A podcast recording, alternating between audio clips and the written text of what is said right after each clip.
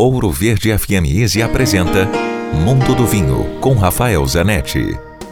Eu continuo falando da Provine, a maior feira de vinhos do mundo aqui na Alemanha, e nesse momento eu estou numa área de produtores de champanhe.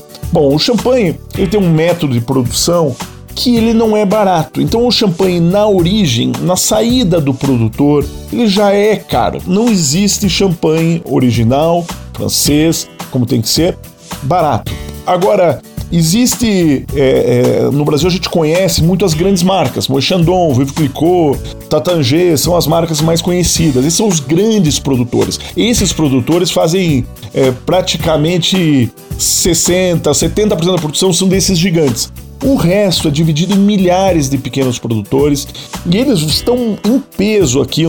Hoje tem aqui mais de 100 produtores de champanhe e é impressionante você provar, sentir as diferenças, porque a gente pensa o champanhe um pouco como uma commodity, né? Que são todos iguais.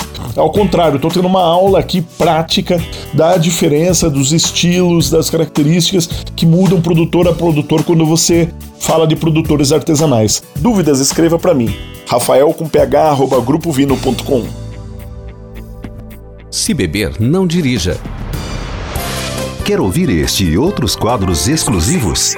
Em Curitiba, sintonize 105,5 em FM ou acesse ouroverdefm.com.br. Disponível também nas principais plataformas digitais de streaming e redes sociais.